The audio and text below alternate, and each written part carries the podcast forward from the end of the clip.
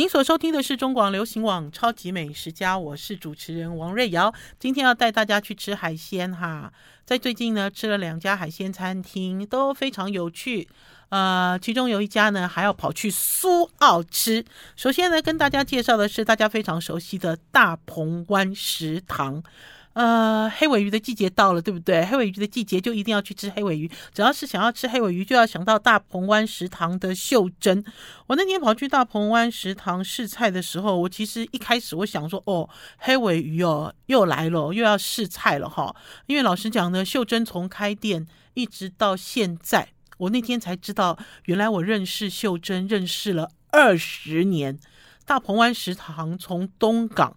到台北已经开了二十年了，而且呢，这二十年来呢，只要是每年有黑尾鱼季节来的时候，我通常我都会去跑去试菜，因为它都有新菜。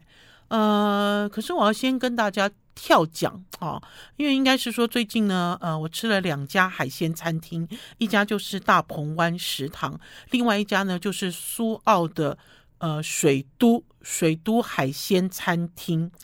呃，水都很有趣诶，我本来哦，在这个沿岸哦，大家有没有发现，我今年吃了好多台湾沿岸的啊沿岸的这种餐厅，像之前跟大家介绍呃奥迪的黑白毛，大家还记得吗？奥迪的黑白毛，它那个龙虾的水族箱哦，一个又一个，一个又一个，然后就知道原来大家来到这边都要吃龙虾，然后都要吃这个在地的渔货。那天呢，呃，我坐上了我的朋友 Max 的车子。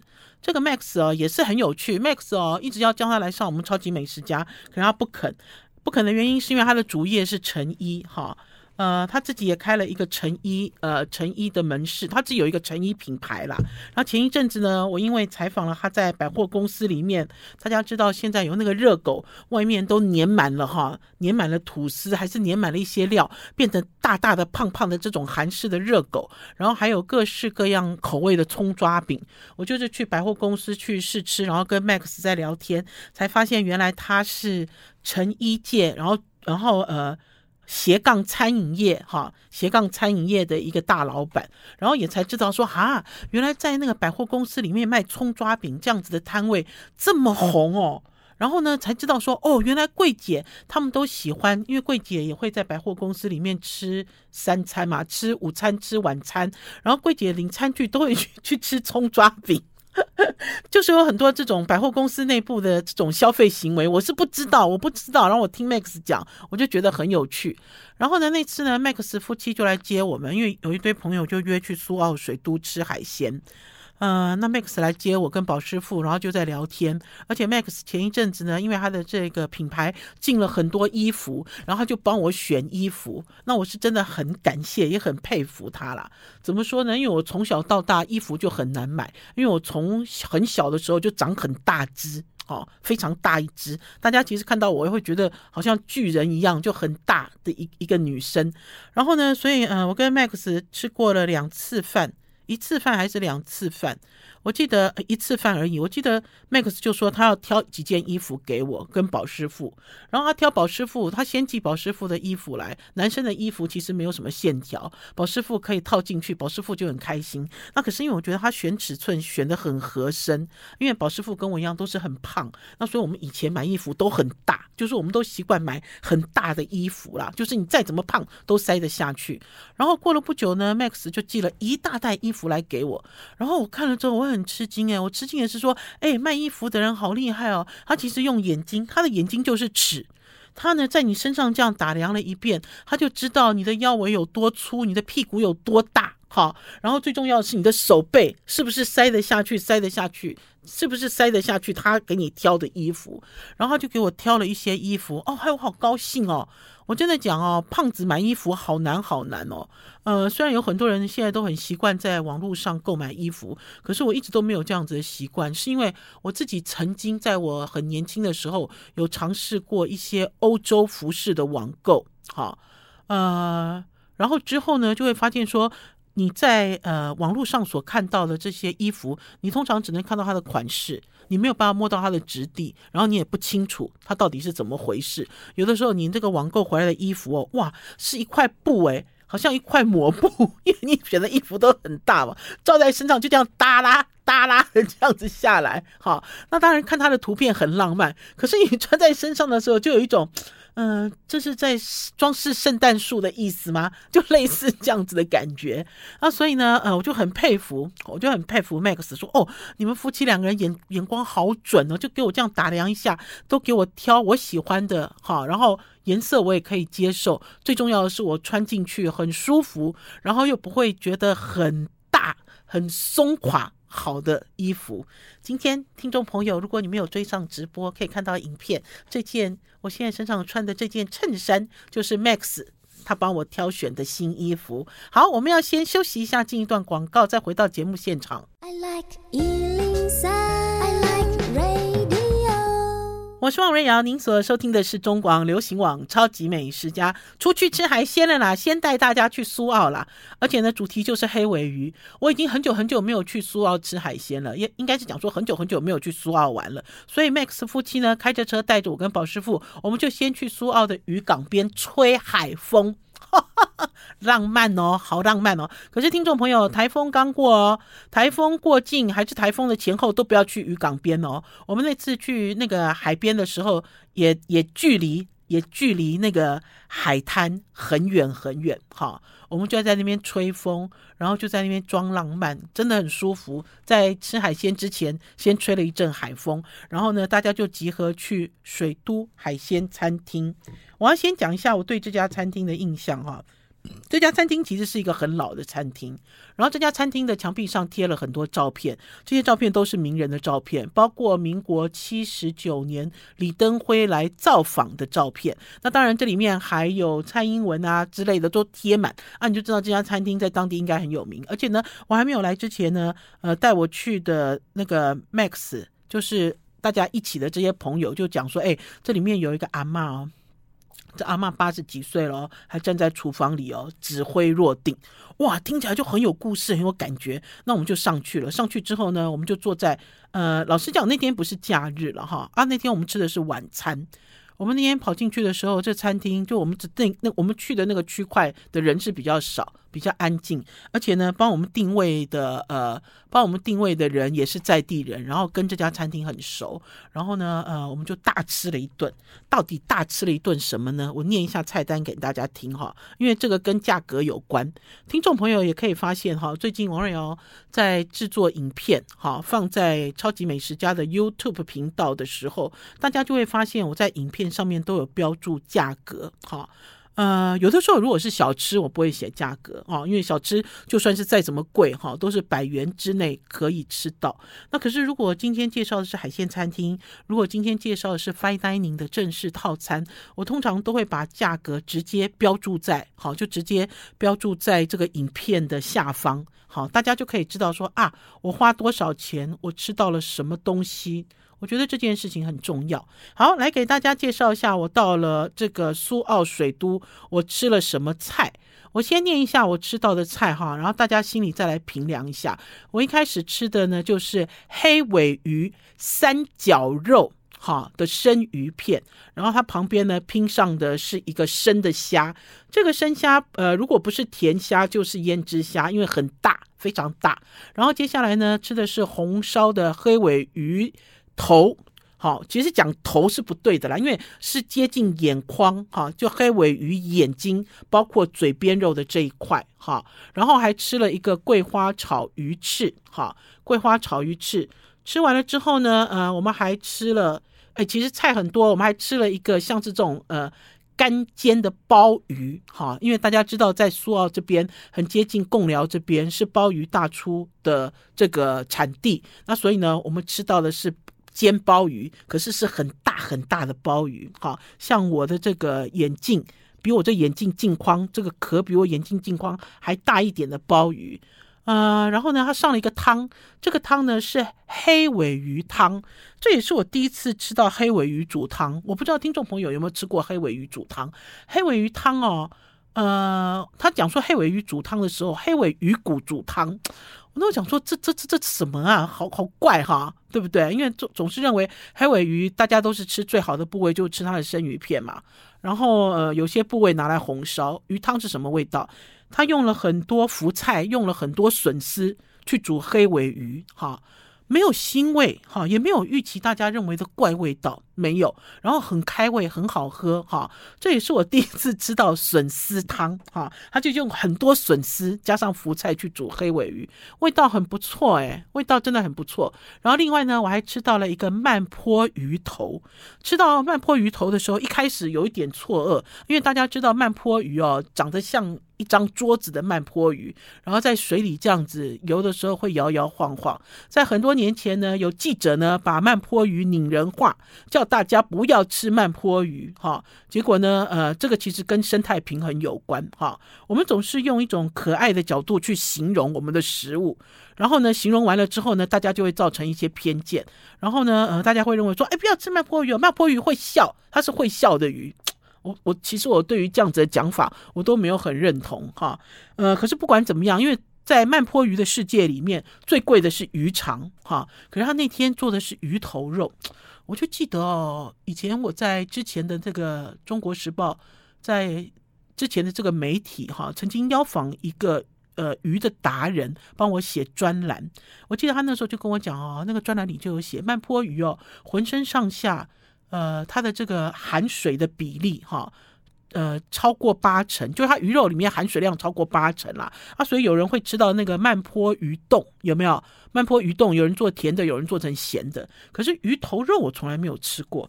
我要给大家看这个慢坡鱼头肉，天哪！我一开始我以为它是内脏，因为它滑滑的、嫩嫩的，然后呢也有这种胶质感，然后可是呢吃起来又不是哈，它是介于有鱼肉、有内脏、有果冻。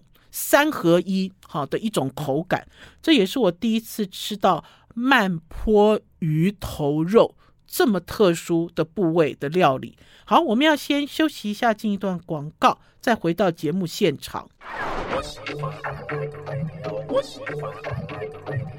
我是王瑞瑶，您所收听的是中广流行网《超级美食家》。好啦，既然到了海边哦，有一个东西哦，就一定要吃，而且变成是一种仪式感，就是龙虾。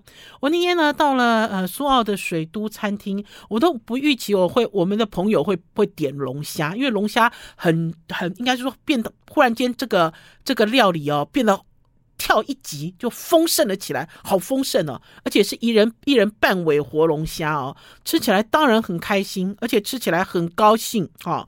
因为呢，我刚才在跟听众朋友介绍水都的料理的时候，大家会发现它就是当季当令，然后有很多都是在地，对不对？然后呢，它出现了这个呃真活龙虾的时候，我也是一阵惊喜，好惊喜哦哈、然后之后呢，还上了续蟹。呃，其实啊，续蟹听众朋友，有的人其实对续蟹很不了解了哈。续蟹其实长得像一个石头，然后它的这个这个螃蟹的手脚都很短哈。我记得以前早期那个时候，我父亲还在世的时候，我还很小的时候，我父亲那个时候会带我们去基隆玩，哈，然后也会带我们去基隆的鱼市场，哈，我还记得，你看我对续蟹的印象是来自基隆的鱼市场，因为它不是那么容易见到的一种螃蟹，哈，然后有的时候呢，你在这个市场里面看到续蟹，它已经是煮熟的，哈，就像几年前呢。我看到这个澎湖李旺，我们等一下也会介绍李旺哦，最新的东西。澎湖李旺呢，他那个时候就寄了一箱澎湖续蟹来给我，也都是捕捞之后用海水煮熟，然后呢降温之后，呃寄到好就寄到消费者手上，他那是寄给我，寄到我手上。呃，吃的很爽，因为续蟹的肉很多，可是因为续蟹的长相跟一般的螃蟹不太一样。然后还有就是以前早期哦，父亲在世的时候，续蟹好大，续蟹好像一个橄榄球哦，好这么大。可是现在的续蟹都像拳头，好就是比拳头。呃，差不多拳头大小，所以是不一样。可是因为续蟹这个螃蟹哈，它的肉很多，而且它的肉很白很甜。我记得我父亲在世的时候好爱吃续蟹，然后我已经好多年没有看到续蟹，所以那天呢，呃，在水都苏澳水都，他上了续蟹的时候，我的心里就呃就觉得哦，好怀念哦，好怀念这样子的一个港边的味道哈。啊，续蟹吃完了之后，就开始来。煎马头鱼，三尾大马头鱼，哈，呃，老实讲啊，马头鱼我自己很喜欢，可是呢，我自己吃了几家餐厅的干煎马头鱼，发现他们都煎得很好。煎的就卡，好恰。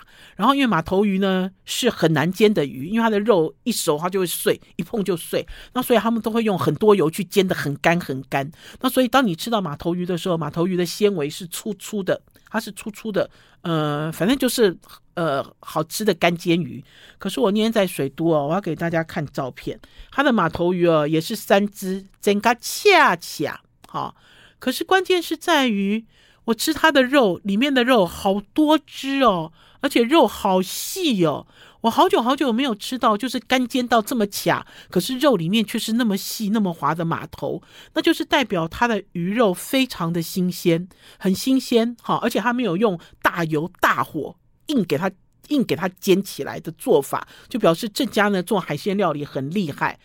然后呢，之后呢，他又上了一道菜，这道菜也是让我大开眼界，这道菜的名字叫做黑尾鱼的嘴边肉。本来一开始在上这个三杯黑尾鱼嘴边肉的时候，哈，上菜的服务生讲不出来是什么部位，他说：“哦，就黑尾鱼，这是黑尾鱼的某一个部位。”可是我在吃的时候，我觉得好奇怪啊，为什么呢？因为它其实不是肉。听众朋友，如果讲嘴边肉哦，就去想我们在吃黑白切的时候，吃到这个呃猪的嘴边肉之类的，就是它有一些像类似这种胶质的组织，而且呢，你吃起来觉得它好像烘鱼哦，就是中间厚厚的，两边扁扁的，然后两边都是那种黏黏的那个呃，就是这种胶质胶质感。然后呢，等到服务生再上来，我们就再仔细问他，也问不清楚。然后之后呢，下去呢找这个八十一岁的这个老阿妈。这个老阿妈呢，因为她在门口送客，我们就问他，他说就是嘴边肉啦。他说因为呢，很多人哦，就是以前都是整个黑尾鱼整个头这样卖嘛，然后现在大家是越来越分工哈。分工到哈，你可以点这个黑尾鱼的嘴边肉，可以点黑尾鱼的嘴，然后甚至于呢，他们要有特特殊的处理方式，把这个鱼里面的这个嘴边肉拿出来，哈，里外把这个嘴边肉拿出来，好，不是脸颊肉，那所以它吃起来好有味道哦，而且不是鱼的味道，哈，因为它有胶质，有丰厚的胶质，那也是那次让我吃到不一样的黑尾鱼的部位，给大家看一下嘴边肉的照片。听众朋友，如果没有追上影片的话，我们稍后会把这些照片上传到王瑞瑶的超级美食家的脸书粉丝专页，你们就可以按图索骥。哈，吃了那么多，对不对？最后最后就觉得说不行诶，这样不够诶。因为呢，来到这个渔港边哦，吃海鲜大餐，最后一定要有一个东西收尾，是什么？炒饭或炒面，对不对？吃这么多这么饱，不行，还是要有炒饭跟炒面。所以呢。我们又点了炒饭一人份，整桌满满的哦，十个人哦，因为我们就真的好想吃他的炒饭。天哪，水都的炒饭好好吃哦，好吃到什么程度？好吃到我那天要走之前，我还问了那个主人，我说我可不可以打包一份炒饭回去，明天微波来吃啊？为什么我会这样讲？因为它的米粒哈，除了粒粒分明之外，它的蛋炒得好香哦，你都可以吃到那个大火把这个鸡蛋哦炒成蛋松哈，然后又不是很硬。因为我刚有讲到，很多人其实在做这个料理的时候哈，呃，他会把这个水分砍受得太厉害，它吃起来虽然很香，可是满嘴渣不好吃。可是没有，它连炒饭都好好吃哦。这顿多少钱？听众朋友要不要猜猜看？这顿餐哦，两万块哈。吃完之后呢，我们最后听到是两万块的时候，我们都很吃惊。然后我们呢就跟那个现场在地的这个朋友叫文冠，就说文冠是不是因为你认识老板娘，所以老板娘给我们打折呢？文冠说没有啦，没有啦，这是正式的啦，哈，这就是正确的价钱，哈，非常非常值得推荐，也给大家看一下这八十一岁，哈，现在还在掌柜、还在掌勺的这个老阿嬷的照片。那天吃完之后呢，就准备要离开了。准备要离开之后，就发现旁边有一些干货店。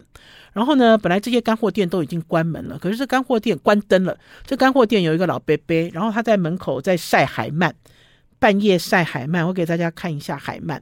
然后我就很好奇，我就去拍照，好录影。这个老伯伯就把灯打开来，打开来之后我就不好意思啦。这家叫做吉丰海产行，我就进去了。进去之后我就说，那买一点东西好了。然后呢，我就买了在地的、在地的鱼罐头，在地的尾鱼罐头。然后这老伯伯呢也推荐给我，因为我就在跟他讨论尾鱼罐头。呃，听众朋友知道我很喜欢吃尾鱼酱，我自己会在家里做尾鱼酱。早餐的时候我就吃尾鱼酱，有的时候呃晚上肚子饿了哈，睡觉前如果很饿，我也会吃一点尾鱼酱。那所以我们家随时都有尾鱼罐头备着候着。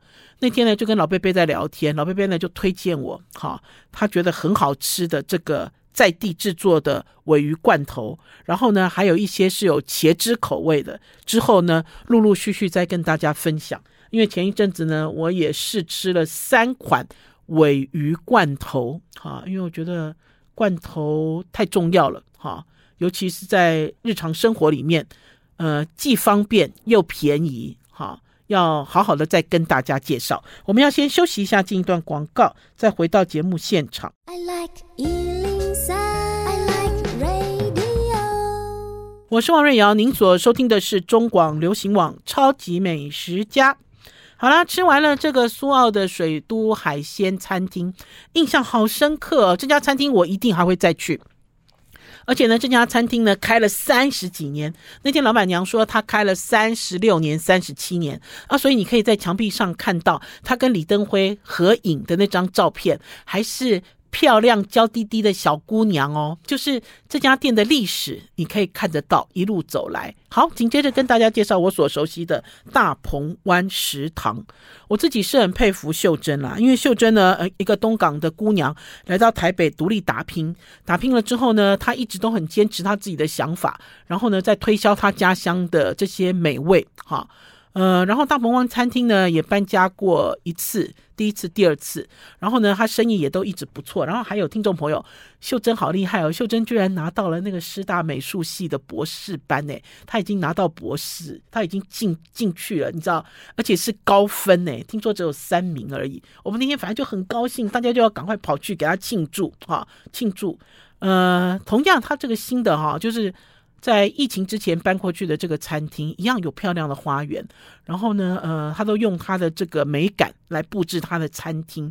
可是那天我一进去之后呢，秀珍就跟我讲说，他说：“哎，澎湖的李旺的东西寄来了。”我说：“哈，真的吗？”我说：“我说怎么那么快？”我说：“李旺前一阵子跟我讲一件事情。”李旺就说：“哦，瑞小姐，瑞小姐，他们哦从日本进口了一个一个一个塑胶袋。好，他说这个塑胶袋呢可以装活海鲜。哈。”装海水，装活海鲜，然后呢，坐飞机运到台湾来，然后海鲜还是活的。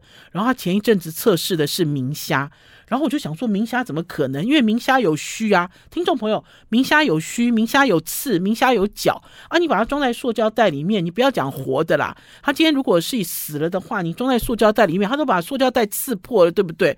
我就说怎么可能？他说对，已经寄来了，而且呢，他还寄来了，同时还寄来了澎湖的冰卷。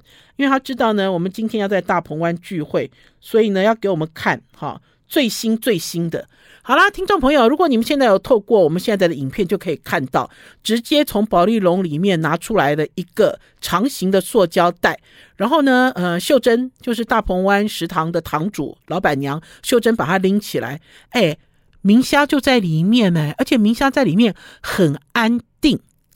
好，并不是说用一种挣扎的状态，没有哦，好像是在水族箱里面很安定，你知道，就寄到台湾来了。听众朋友，如果对于想要吃活的明虾，哈，也感兴趣的话，就直接请你们上望星，哈，望星澎湖望星渔业的 FB，自己去找，自己去看，哈。可是你问我活明虾好不好吃？当然好吃。啊，这个跟现流的不一样，而且呢，活明虾呢，它的这个壳跟它的肉粘得很紧。哈，很多人呢，呃，在面对这个海鲜是否新鲜啊，尤其是虾子的时候，都会问一个问题，就是你怎么判定它新不新鲜？那跟听众朋友讲，这个虾壳越不容易剥下来，这个虾子就越新鲜。好，那所以明虾也是哈，这个季节也是明虾大出的季节，所以我们那天呢，一开始就在秀珍的餐厅里面吃了澎湖李旺寄来的活明虾，哈，然后还有冰卷，哈，冰卷也是了。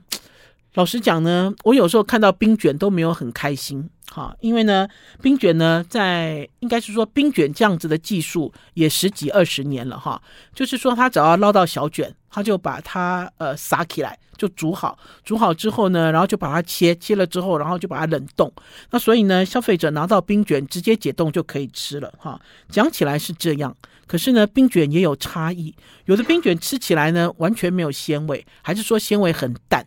然后有的呢，冰卷吃起来口感不好，哈，有可能是因为它冷冻很久了。可是那天呢，我吃到了李旺的冰卷，我对我来讲，我觉得冰卷又活过来了，哈，有一种活过来的感觉。而且那天呢，呃，胖李旺他说我是澎湖的胖李旺，他都这样说他自己。他那天还带来了这个一夜干的小卷，这个一夜干的小卷呢，直接哦用烤箱这样子烘，哈，拿来吃，拿来下酒。这个甜度哦，就鲜甜的感觉，全部都锁在里面。这个是我之前哈，就比如说我之前也是吃到别家，就会觉得说好像没有那么感受那么强烈。可是因为李旺的东西，我真的蛮喜欢的。哈，嗯，听众朋友搞不好可以期待一下。好了，我们来讨论一下那个这次的大鹏湾，哈，已经做了二十年的黑尾鱼了，到底要怎么样变化黑尾鱼，才会让大家眼睛为之一亮呢？我觉得反正就是好，还是要更好，豪华还是要更豪华。他也是要拿出了黑尾鱼的三角肉。我现在在摸我的下巴这一块哈，听众朋友，你摸摸看你下巴，我这边是双下巴。我如果是黑尾鱼的话哈，我如果在海里应该是超过五百公斤，这种巨大肥美的。那所以我可以摸得到我的双下巴跟三下巴。所谓的三角肉其实就是这一块哈，这块是黑尾鱼里面最贵的哈，胜过于黑尾大腹。今年呢，这一块一片要叫价到四百元以上了哈。那所以秀珍就拿这一块跟日本海胆放在一起哈，好豪华对不对？好贵气对不对？除了这个之外呢，还给我们吃黑尾鱼的几个部位哈，大腹也好，刺身也好，就等于是大家做了一个黑尾鱼的饗宴哈，黑尾鱼的饗宴，然后也给大家看一下这个活的明虾，直接蒸。哈，而且用一种半桌的方式来蒸。什么叫做半桌的方式？就是有一点蒜蓉，有一点粉丝，有一点豆腐。哈，就是鲜美的味道是不能被浪费的啦。哈，然后呢，还有呢，紧接着呢，要跟大家讲，因为我在很多年前我就吃过，在大鹏湾食堂里面出的这个黑尾鱼眼。以前早期呢，大家看到黑尾鱼眼，一开始的时候你会害怕，怎么有一个眼眶，哈，白白的眼眶，哈，就像这次我去了这个水都，水都也有这个黑尾鱼眼，一个眼眶就摆在一个盘子里。那通常他会让你对照说，哇，把就像大瑞啦，你说咱呀这边鱼啊五啊多，哈。可是呢，在今年呢，大鹏湾不是了，大鹏湾只有出黑尾鱼的脸颊肉，而且黑尾鱼的脸颊肉长得很像一片。金山沟翅，金山沟翅哦，到底长什么样？我们要先休息一下，进一段广告，再回来。我是王瑞瑶，您所收听的是中广流行网《超级美食家》。今天来跟大家聊黑尾鱼。其实呢，我的黑尾鱼老师呢，就是大鹏湾食堂的张秀珍。他们的他的老家就在东港，然后他的哥哥呢，呃，开了东港的张家食堂。有一段时间呢，在东港非常红，是东港非常夯的餐厅啊。嗯、所以有很多知识常识都是从这个地方来的。然后，呃，那天秀珍就跟我讲，他说以前哦，在他开刚开始开餐厅的时候，黑尾鱼最值钱的就是这些肉，哈，黑尾鱼的头啊，黑尾鱼的骨头啊，还是黑尾鱼的什么部位啊，其实都没有人要，哈，甚至是很便宜，你就可以买到。可是现在不是，现在都非常非常昂贵。好，除了肉之外，等于是充分运用。那所以以前呢，他买了一个黑尾鱼头，好，甚至于他今年他在跟他的这个东港啊，东港有一个专门负责帮他买鱼的一个对口的对口的时候，那个对口就有跟他讲说，哎，今年黑尾鱼有流行的部位哦。秀珍说，黑尾鱼怎么会有流行的部位呢？他说有啊，他说因为现在啊，大家把黑尾鱼头当做是猪头。好，我这样讲大家就比较清楚。虽然这两个的价值差很多，听众朋友，你们去吃黑白切的时候，为什么会吃到什么猪的脸颊肉啊、猪头的这个筋啊，还是猪眼睛啊之类的？哈，就除了耳朵之外，猪头骨啊这些东西，就是因为呢，他们会把整个猪头拿去控汤，哈，控完汤之后，再把这个猪头上面有用的部位都拆下来，做成黑白切，哈。嗯、逐渐逐渐，其实黑尾鱼也有这样子的趋势。以前说不定就整个头卖给你，现在不是。今年流行的部位是黑尾鱼的脸颊肉。呵，看一下脸颊肉的样子，像不像金山钩翅？哈，就是像一片这种，呃，中间比较厚。旁边比较薄，像一片草裙，好跳草裙的那个草裙舞那样子的形状，而且呢，你就不会看到眼睛，你也不会看到黑尾鱼的这个眼眶这边。那天在苏澳水都，呃，老实讲了，那天我在吃饭的一些朋友，有些人其实没有吃过黑尾鱼眼啊，所以当黑尾黑尾鱼眼上桌的时候，呃，现场其实有一点惊慌啊，惊慌的原因是因为大家不知道怎么下筷子。因为呢，大家知道黑尾鱼眼的周边除了肉之外，还有骨头，然后还有一些这种胶质哈，甚至有一些部位你没有看看不出来，看不懂。那、啊、可是对我来讲，我看得懂，因为我很爱吃鱼头。哈，大家就在想，你吃的鱼头把它放大，放大二十倍不止。放大两百倍，好的一个这样子的鱼头的组织，那所以我吃起来我觉得很开心。就是你咬得动的，你咬下去；你咬不动的，你就吐出来。好，其实不是什么妖魔鬼怪，也不是外星人组织，其实吃起来都很好吃。可是，一般人看到这样的东西，其实不太敢下注，而且不知道要挑选哪一块。你总觉得好像是在探险。然后呢，我到了大鹏湾之后，才发现现在这个鱼头哦也被分了。哈，这个鱼头里面最有价值的就是这块。哈，这块。大家讲的脸颊肉，黑尾鱼的脸颊肉，天哪，好好吃哦！那天呢，用一种烤的方式，哈，然后呢，你就吃到它这个夹，哈，这个夹肉，因为全部都是瘦肉。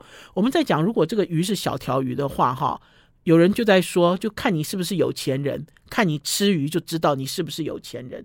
如果你筷子伸到肚子，你还不是有钱人，你筷子先去伸到鱼脸。鱼脸的脸颊肉，那绑架一定是先绑架你，哈，你们家就是有钱的人，你才会知道吃这一块小小的一块肉。好，除了这个之外呢，那天我很惊艳有一个东西哦，因为我一直一直都很喜欢吃黑尾鱼的血盒。黑尾鱼的血盒是什么？血盒就是鱼鱼哦最表层。好，其实每一只鱼都有或多或少都有血和肉表层的一块黑肉。好，然后这个血和肉的铁质很高，因为它的颜色很黑。我以前吃这个血和肉的时候啊，大部分都是拿来红烧，因为它有一个铁的味道。好，有一个有一个味道，可是我自己个人很爱哈，可是一般人没有办法接受。那天呢，秀珍呢把这个血和肉，看到血和肉，把它切成一片一片，然后呢把它腌了一下，酥炸了。天哪，好好吃哦！我没有吃过血和肉，我也没有吃过黑尾鱼，居然可以用油炸的方式来料理，然后把这个血和肉，就是或许大家接受或者是不接受的这个味道哈，把它清除掉哈。那天我这个，他们讲说是盐酥鸡啦，哈，可是我觉得它的口感比盐酥鸡还好。然后吃完饭之后，我回到家，秀珍就补了一个赖给我看，他说：“哎，他说这个哈血和肉会炸的那么好吃哦，是有原因的啦。”我说：“有什么原因？”他说：“这个血和肉用的是呃奥利塔橄榄油的专用的高温高温。”高温油炸油炸的，哈，就是它是用这支油炸的，所以才会炸得这么香，哈，这么香，这么好吃，啊，好奇特的感觉哦！而且那天秀珍也很妙，因为呢，她听到我在水都吃到了黑尾鱼煮汤，所以她也把黑尾鱼骨拿来煮汤。可是大家知道吗？因为这家餐厅的主厨是缅甸人，叫做世情。世情呢，把他前一阵子回到缅甸家乡。他妈妈呢，给他做的菜干拿来煮汤，哈，那所以呢，就把这个鱼骨好的味道，然后跟这个菜干的味道充分的融合，非常好喝。它这个酸烈的滋味是真实的酸烈的滋味。这个事情他们家住在缅甸，而且呢，住在很不应该是讲说他要返乡哈，人到了缅甸还要花一天才能够回家，哈，就可以知道他们家是不是。都市里不是住在都市，是住在比较偏僻。他带着他妈妈的家乡味来给我们煮汤，我们喝起来好感动，因为这是他很珍惜的妈妈的味道。他说啊，他那个妈妈在做这个菜干的时候，哈，都要晒，要煮。然后再浸，好，就是要把这个菜干的味道充分的吸收，把这些汁液都充分的吸收，所以要花很长很长的时间制作。然后呢，煮成这个黑尾鱼的这个鱼汤之后，它的味道呢，好自然酸烈，而且呈现出甘甜，好好吃哦。好了，最后跟大家讲黑尾鱼的胶质，黑尾鱼的鱼尾，那天呢，秀珍也拿来拿出来给我们红烧。我一开始如果不告诉你这是鱼尾。或许听众朋友会告诉我说：“瑞瑶姐，你吃了一块蹄膀哦，哈，因为这个断面锈有一个很厚、厚达一公分以上的胶质，哈，黑尾鱼的。”鱼尾巴不断的在游动，大家可以想，好大一只哦，因为黑尾鱼都是几百公斤在海里游动，所以呢，它的这个鱼尾呢是它活动量最大的部分。它的这个胶质红烧的味道，你吃一次一辈子难忘。好了，超级美食家今天的节目到此告一段落，明天中午十一点空中再见，继续跟大家分享美食，拜拜。